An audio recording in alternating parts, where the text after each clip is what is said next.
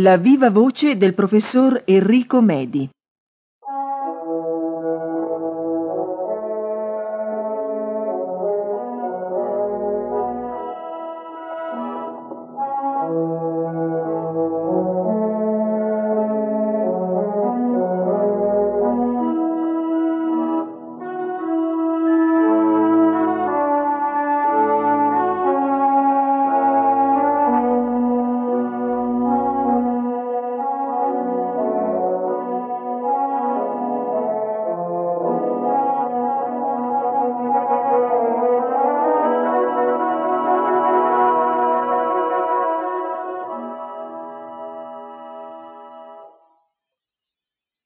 Avvertenza.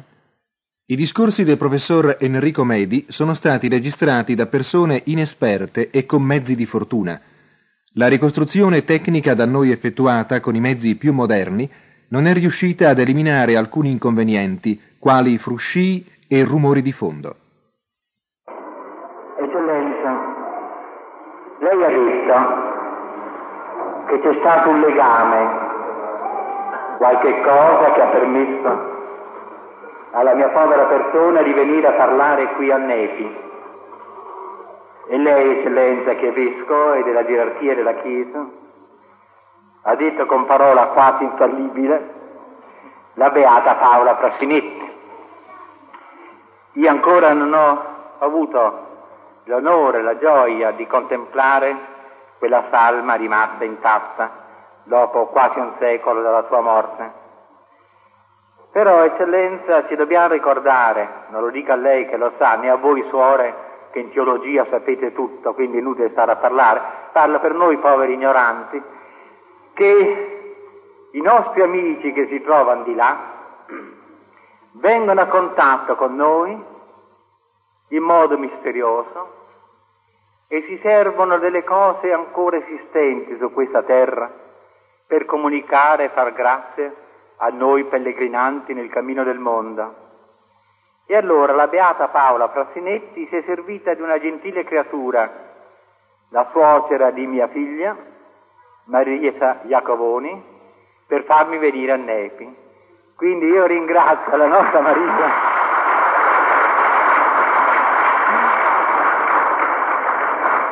Poi tu, cara Marisa, te la vedi con Paola Frassinetti, quindi io ho sistemato le cose dal punto di vista storico. E stavo dicendo, caro dottore, a lei, e non ve l'avete a male, eh, perché io non sono teologo, non sono niente. Io della beata Paola Frazzinetti non ne so nulla, perché voi mi avete mandato 5-6 opuscoli, ma erano tutti uguali, quindi letto ne uno era come averli letti tutti. Allora, conosco le Dorotee perché l'istituto vostro ha fatto tanto del bene in Italia, in Europa e direi proprio nel mondo, a cominciare dal Brasile, per cui oggi non facciamo commemorazioni. I santi non si commemorano perché vivono e i viventi non sono soggetti di commemorazione, sono viventi.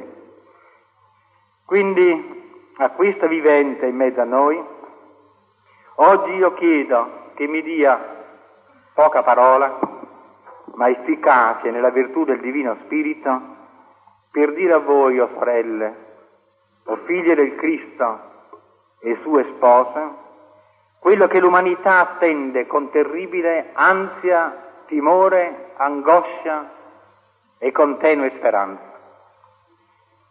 Venerdì pomeriggio, cioè due giorni fa, abbiamo fatto una trasmissione, ero a letto con un po' di male, una trasmissione via telefonica alla radio e mi hanno chiesto di che cosa io avevo paura.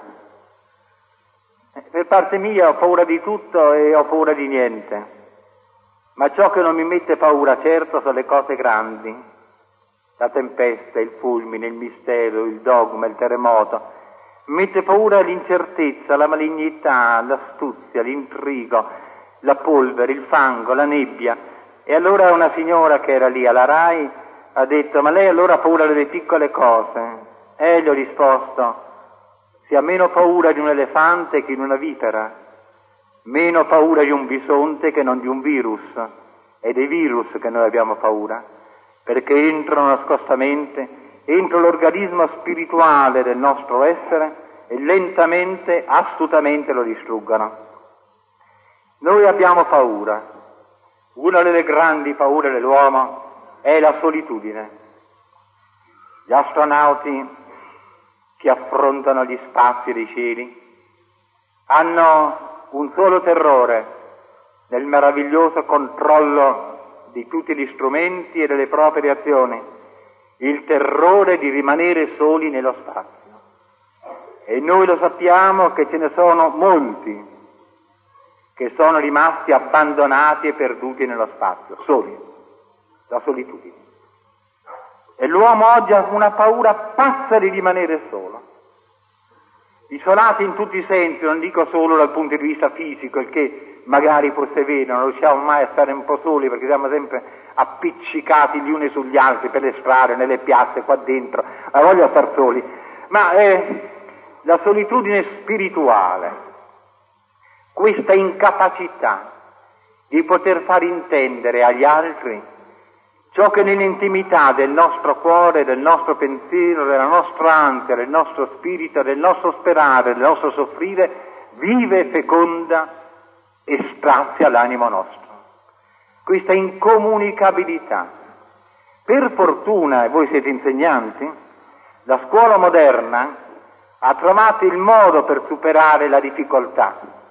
Quando le idee di chi parla sono confuse, si trovano nuove parole incomprensibili, così tutto diventa chiaro.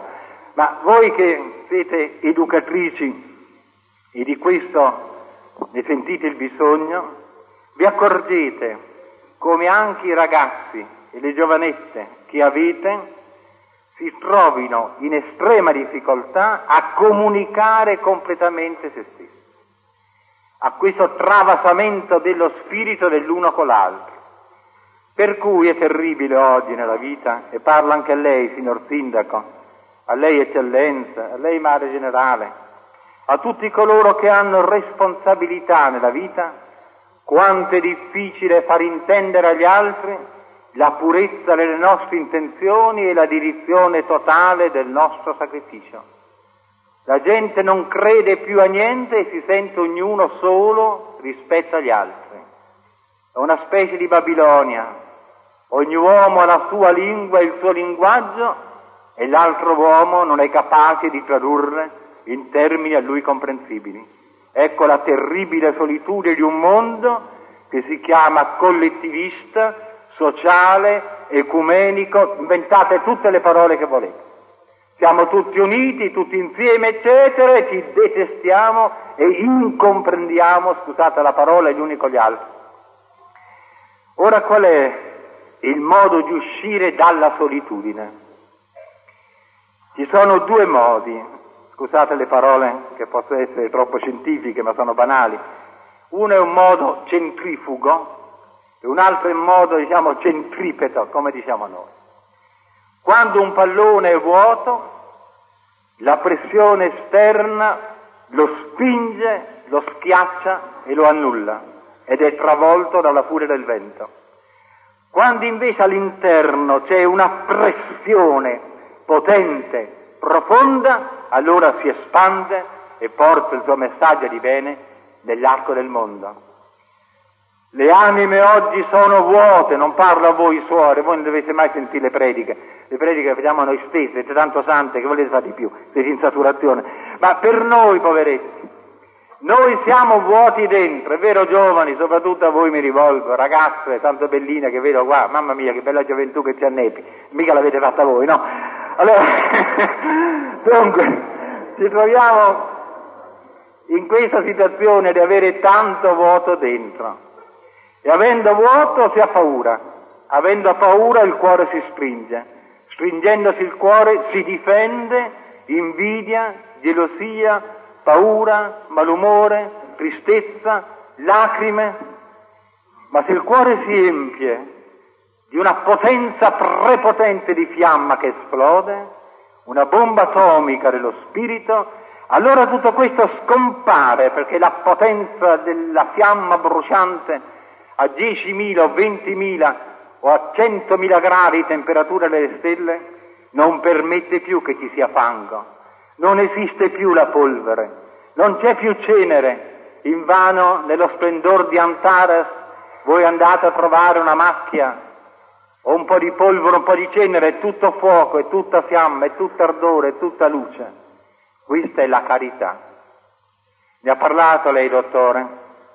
Dov'è la carità oggi nel mondo? La carità è condizionata. Abbiamo costruito binari ferroviari della carità. Questo si fa male, quest'altro non si fa male, quella persona sì, quell'altra persona no. La carità di Cristo è senza frontiere. Lui non conosce frontiere. L'Antico Testamento con le sue leggi e la Tora era tutto un testamento di frontiere. Cristo ha demolito tutte le frontiere perché lui è l'infinito. Il mondo pagano era legato, era lo schiavo, la vendetta, l'ira, la giustizia, la morte. Cristo ha detto a Pietro, poni la spada nel fodero, chi gli spara perisce, gli spara perisce. E l'amore di Cristo non ha frontiere e per non possedere questo arresto al cammino ha voluto che le sue braccia fossero tanto distese che due chiodi le bloccassero da oriente a occidente per abbracciare il mondo. E ha voluto che i suoi piedi poggiassero nella sofferenza della terra e la testa coronata di spine cantasse e gridasse al Padre che nei cieli ama questa tua gente e questi tuoi figli.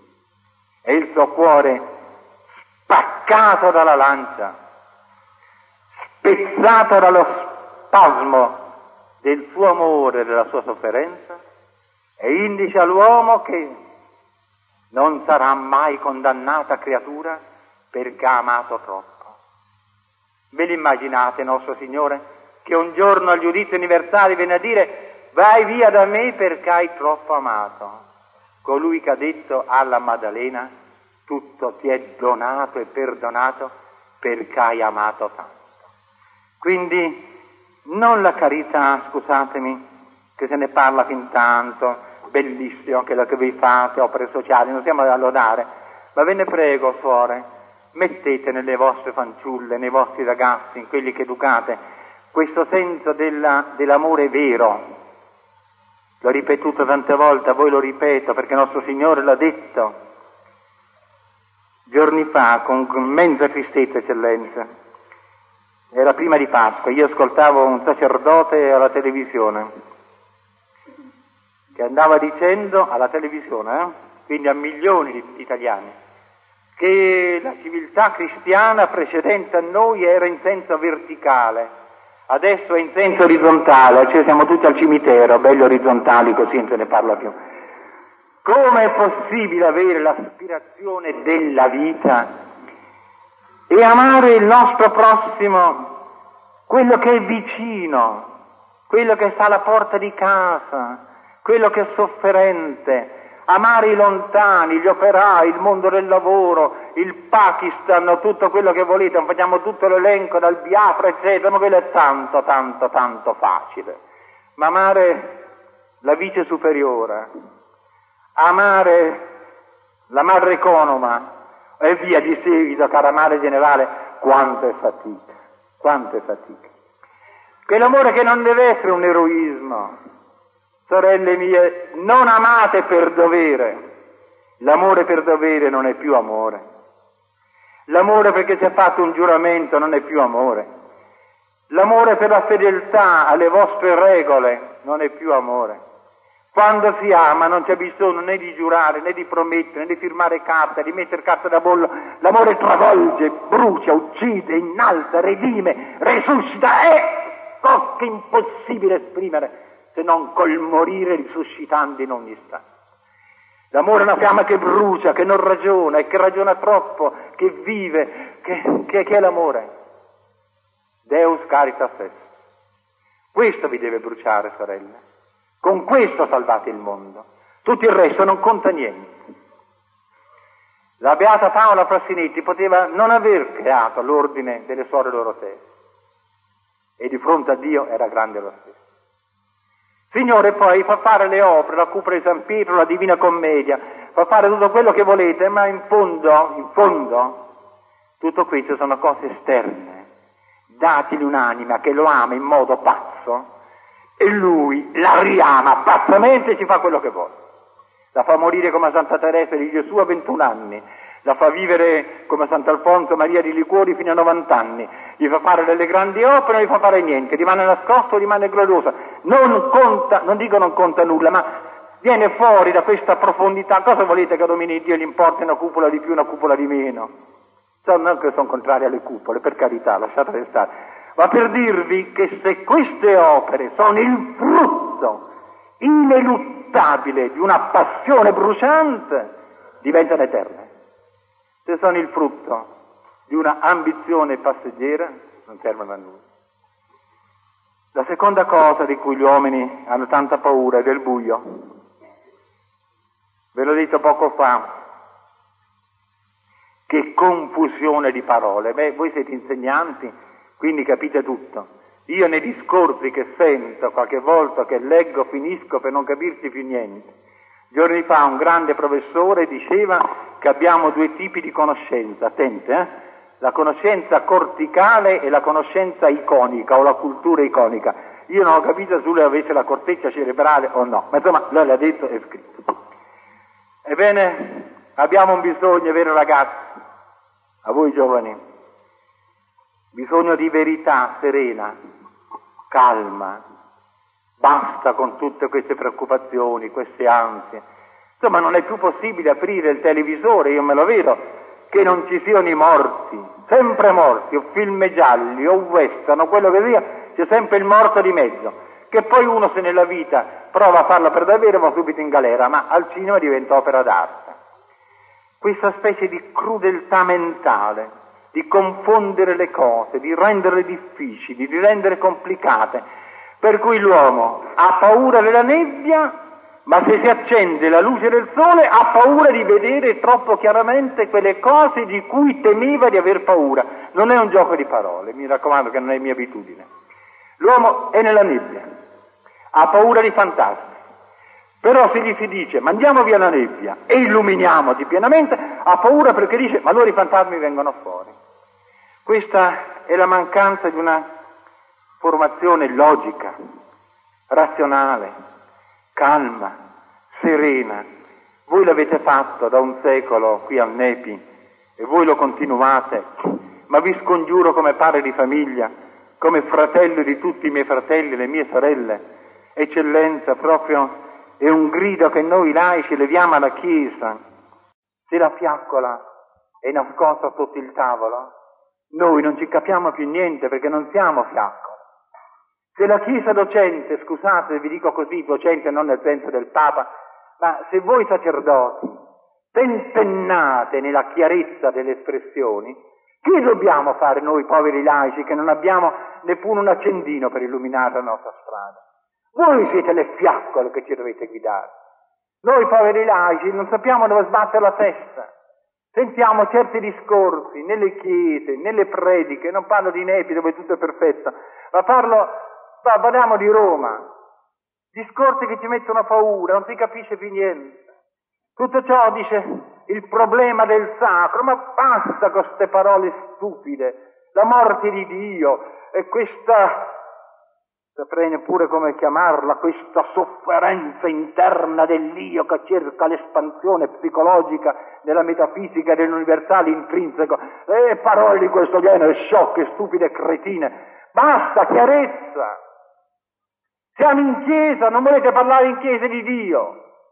Dentro questa sala non abita Dio, se Dio non ci fosse che le lampadine scompaiono.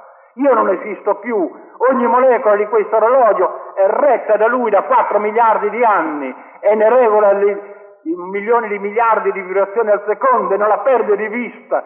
Per lui questo microfono funziona, per lui quell'acqua è quello che è, per lui i vostri occhiali sono quel che sono, per te, o battente cuore di giovane, il Dio è sempre presente in ogni istante e non dimentica il volo di una sola rondine nell'azzurro cielo della nostra terra. E se ha paura di parlare di Dio, e parliamo chiari. Sì, Dio, Padre, Figlio, Spirito Santo, fede, speranza, carità, preghiera, rosario, sofferenza, crocifisso, morte eternità, resurrezione, giudizio, inferno, fuori tutte queste parole. Abbiamo paura di dirle, paura di che? Del diavolo. Io al diavolo ci credo, certo che ci credo. E alle sue corna alla sua coda, ma credo anche alla spada di Michele Arcangelo e alla potenza della regina degli angeli che domina e schiaccia il demonio. Ma non c'è nulla di più crudele, di più cattivo che chiudere le porte dinanzi al baratro che si apre della nostra ignoranza.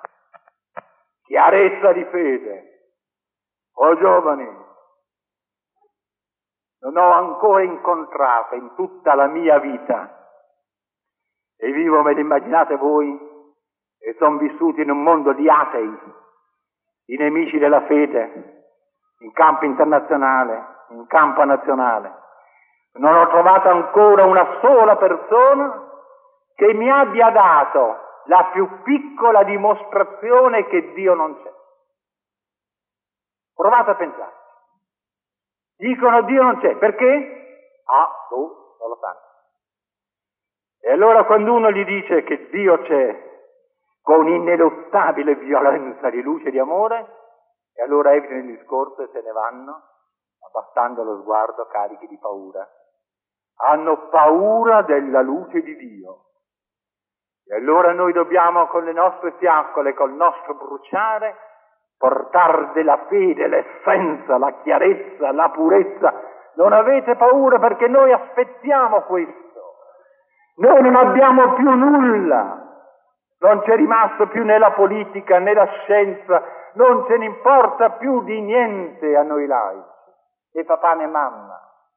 A noi ci importa solo di ritrovare una serenità, una pace, una verità. E voi giovani avete ragione se urlate nelle nostre aule universitarie.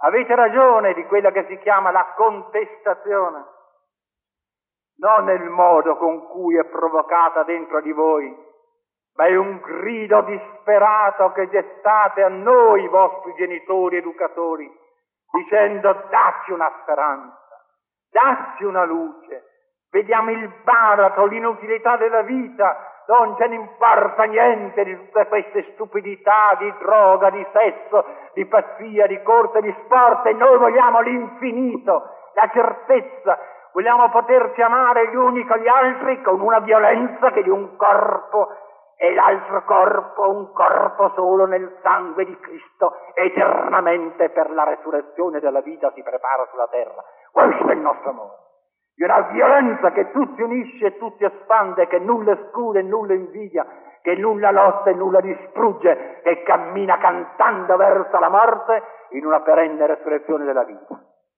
E la terza, la terza paura, la paura del dolore.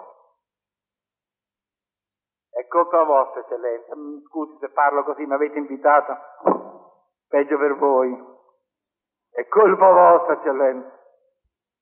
Dove è andato a finire il crocifisso? Dove è andato a finire? Non lo vediamo più. Lei sì, eccellenza, ce l'ha la croce. Ma una volta le nostre piazze, le nostre strade erano piene di crocifissi. Nelle scuole, se speriamo sia rimasto il crocifisso.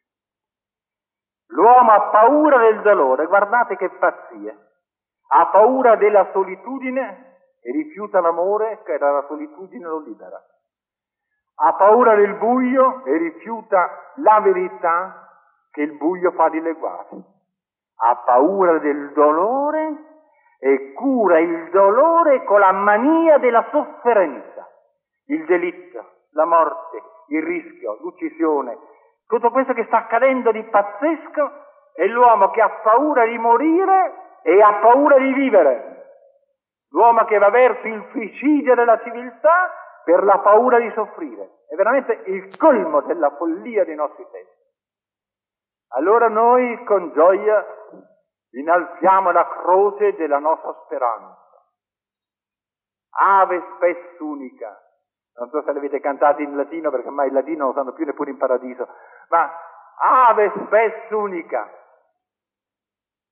Che cosa stupenda è quell'inno del venerdì santo. Io quest'anno mi sono raccolto in silenzio, ho potuto godermelo tutto in una basilica romana. cantato il canto gregoriano. Dexilla regis prodium, fulget crucis mysterium. O dolce altaro, al quale furono sospese membra così sante, addolcissi la tua rigidezza, affinché il mio amore e il mio Cristo non debba troppo soffrire. O tu, per cui la morte è entrata nel mondo, oggi ridonaci la vita per colui che la vita ha dato sopra di te. Dic nobis Maria, qui dividisti in via, sepulcrum Christi viventis et e gloriam vidi risurgenti. Ecco il grande mistero della nostra speranza. Come è bello sperare senza vedere. Beati quelli che credono senza vedere. Signore, come sono felice di non vederlo. Perché se io ti vedessi, come farei a non amarti? Invece non vedendoti, per grazia tua io ti amo e quest'amore è senza nessuna ragione, senza nessuna ragione perché l'amore ragione non ha, la ragione è lui stesso, è l'amore. Se avesse un'altra ragione, noi ameremo quella ragione e non l'amore. Com'è bello credere in una persona senza prove, perché se io credo perché c'è una prova, credo alla prova, non alla persona. Io voglio amare con la follia del non conoscere, con la follia del non sapere, con la follia del non vedere, con la follia del non toccare amore per amore e solo amore che consuma e vive. Questa è la nostra speranza. Questa è la gioia che voi dovete infondere nel mondo. Siate felici, gente di Nepi. Io credo che la Beata Frassinetti molto meglio perché i santi hanno tutte le fortune, noi poveretti non ce ne abbiamo nessuna, molto meglio avrebbe parlato i vostri cuori. Ma io ho cercato di dirvi quello che sentite davanti a voi, suore consacrata al Signore. Lo sapete, Madre Generale, lei mi perdoni, poi corregga tutto facendo gli esercizi spirituali una settimana, ma Vede, insomma, una suora, come anche un sacerdote, un religioso, quanto siete fortunati. A voi non può succedere nulla. Se diventate povere, Cristo era povero, disprezzate, lui era disprezzato, crocifisse, lui era crocifisso. Insomma, il Signore con voi non può far niente è diventato non l'onnipotente, ma l'uomo senza nessun potere, l'essere senza nessun potere, lui che è Dio. Che cosa vi può fare? Farvi soffrire? Beh, sia benedetto. Farvi godere? Beh, sia lodato. Farvi morire? Beh, andrò con lui. Farvi vivere? Beh, prego con lui. Lo capite che avete detto il Signore nella impossibilità di fare qualsiasi cosa? La fortuna dei santi. Per cui tocca al Signore a piegare la testa e dire, beh, che vuoi? voglio sta grazia, me per forza te la devo fare. Questa è l'intimità. I santi hanno parlato così male, lei ha esperienza di questo, no? Quindi è generale, figuriamoci, un'altra volta la faranno a miraglia. Ma insomma, vedete, tutta questa nostra vita che è...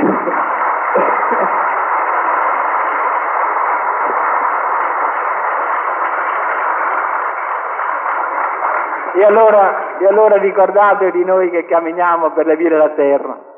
Ora voi e poi vi saluto, che ho finito di parlare già a mezzogiorno, a voi giovani, a voi papà e mamma, soprattutto a voi ragazzi giovinetti. Abbiamo parlato di queste cose con la mia povera semplicità. Vi devo dire, innalzate i vostri cuori. Ma professore, dappertutto, le riviste, i giornali, tutte quante parlano di cose scandalose, di confusione, eccetera. A noi non ce ne importa niente.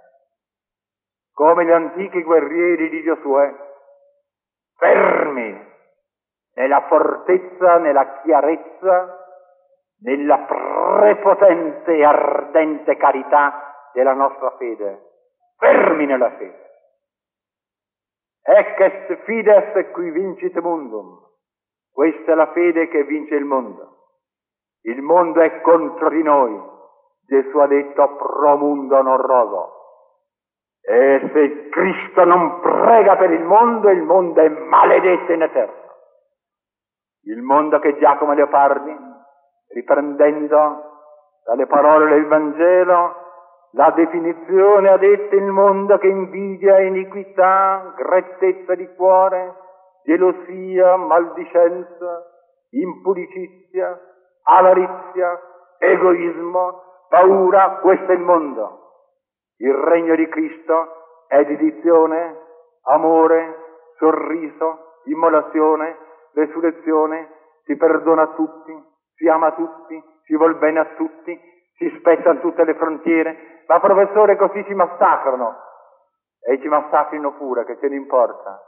Cristo non lo uccidono più perché è risorto. Maria non la possono vincere perché ha schiacciato il capo del nemico. I nostri angeli, i nostri santi, i nostri amici, i nostri genitori, tutti coloro che ci procedono nell'arco dei cieli e gli angeli custodi, sono più potenti delle schiere dei diavoli e delle infernali malizie degli uomini. Permessa nella fede, non sarete isolati, non vi lasciate affascinare dalle mode, dalle stupide cose, fate ardere il vostro cuore nell'amore e che l'amore sia così prepotente che il fango diventa fuoco e più fango non è. Che il vostro amore sia così grande, o oh giovani, per cui ci voglia un sacrificio affinché anche ciò che all'amore il mondo vuol dare venga concesso per volontà di Dio, ma è il contrario. Vi scusi eccellenza, io non sono un membro del concilio, ma non è che l'amore è stato messo nel mondo per la conservazione del genere umano, è il contrario. La procreazione del genere umano è stata elevata ai vertici dell'amore che del Divino Spirito, è il contrario. Prima viene l'amore, poi le conseguenze dell'amore. Quindi aver sollevato questa povera materia alle altezze vertiginose dello Spirito Santo, perché è Lui che fa il sacramento, è Lui che dà l'anima e la vita, la potenza e la grazia, la fiamma e il fuoco e il canto di ogni speranza. Amici di Nefi, sono rimasto con voi. E allora mi fate una gioia. Se non mi sbaglio, è passato appena mezzogiorno. Umilmente, con semplicità e con gioia, diciamo insieme Regina Celi, seduti. Regina Celi, letare, alleluia. Capenne misse portare, alleluia. Resurrexi, condice, alleluia. Ora pro nobis Deum, alleluia. Gaudet letare Virgo Maria, alleluia. Quia resurrexis Dominus Dei, alleluia. Oremus Deus per persone Filipui Dominos Gesù Cristi mundo le dedicare di Agnus Est. Presta quesumus sufferegit in Virgine Maria perpetua capiamus gaudia vita per undem Christum Domino nostro. A te, o beata Paolo, noi rivolgiamo i nostri cuori in questo momento e una dolce preghiera raccolta dalla bontà del tuo cuore vada a riposare nell'immacolato cuore della Regina degli Angeli.